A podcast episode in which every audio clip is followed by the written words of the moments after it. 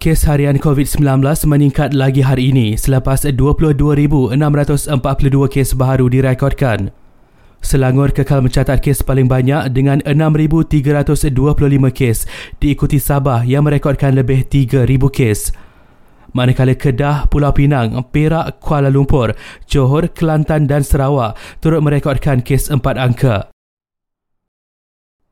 Lebih 2,000 penduduk di Pulau Perhentian Terengganu dikenakan sekatan pergerakan sejak Jumaat lalu ekoran penularan jangkitan COVID-19. Kesemua penduduk yang positif dibawa ke daratan bagi menjalani kuarantin serta rawatan di PKRC.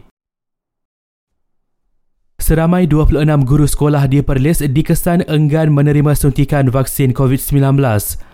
Menurut Esko Negeri, proses perbincangan melalui kaunseling masih dijalankan bagi memastikan guru terbabit menerima untuk divaksin. Hanya 30 individu sahaja memerlukan bantuan pakar psikiatri di Kelantan daripada lebih 40,000 kontak rapat dan pesakit yang dijangkiti COVID-19. Selain itu, 28 kes positif COVID-19 dikesan melibatkan individu yang tinggal dalam kawasan tragedi kepala air di Gunung Jerai Kedah minggu lalu telah dihantar ke hospital dan PKRC untuk tindakan selanjutnya.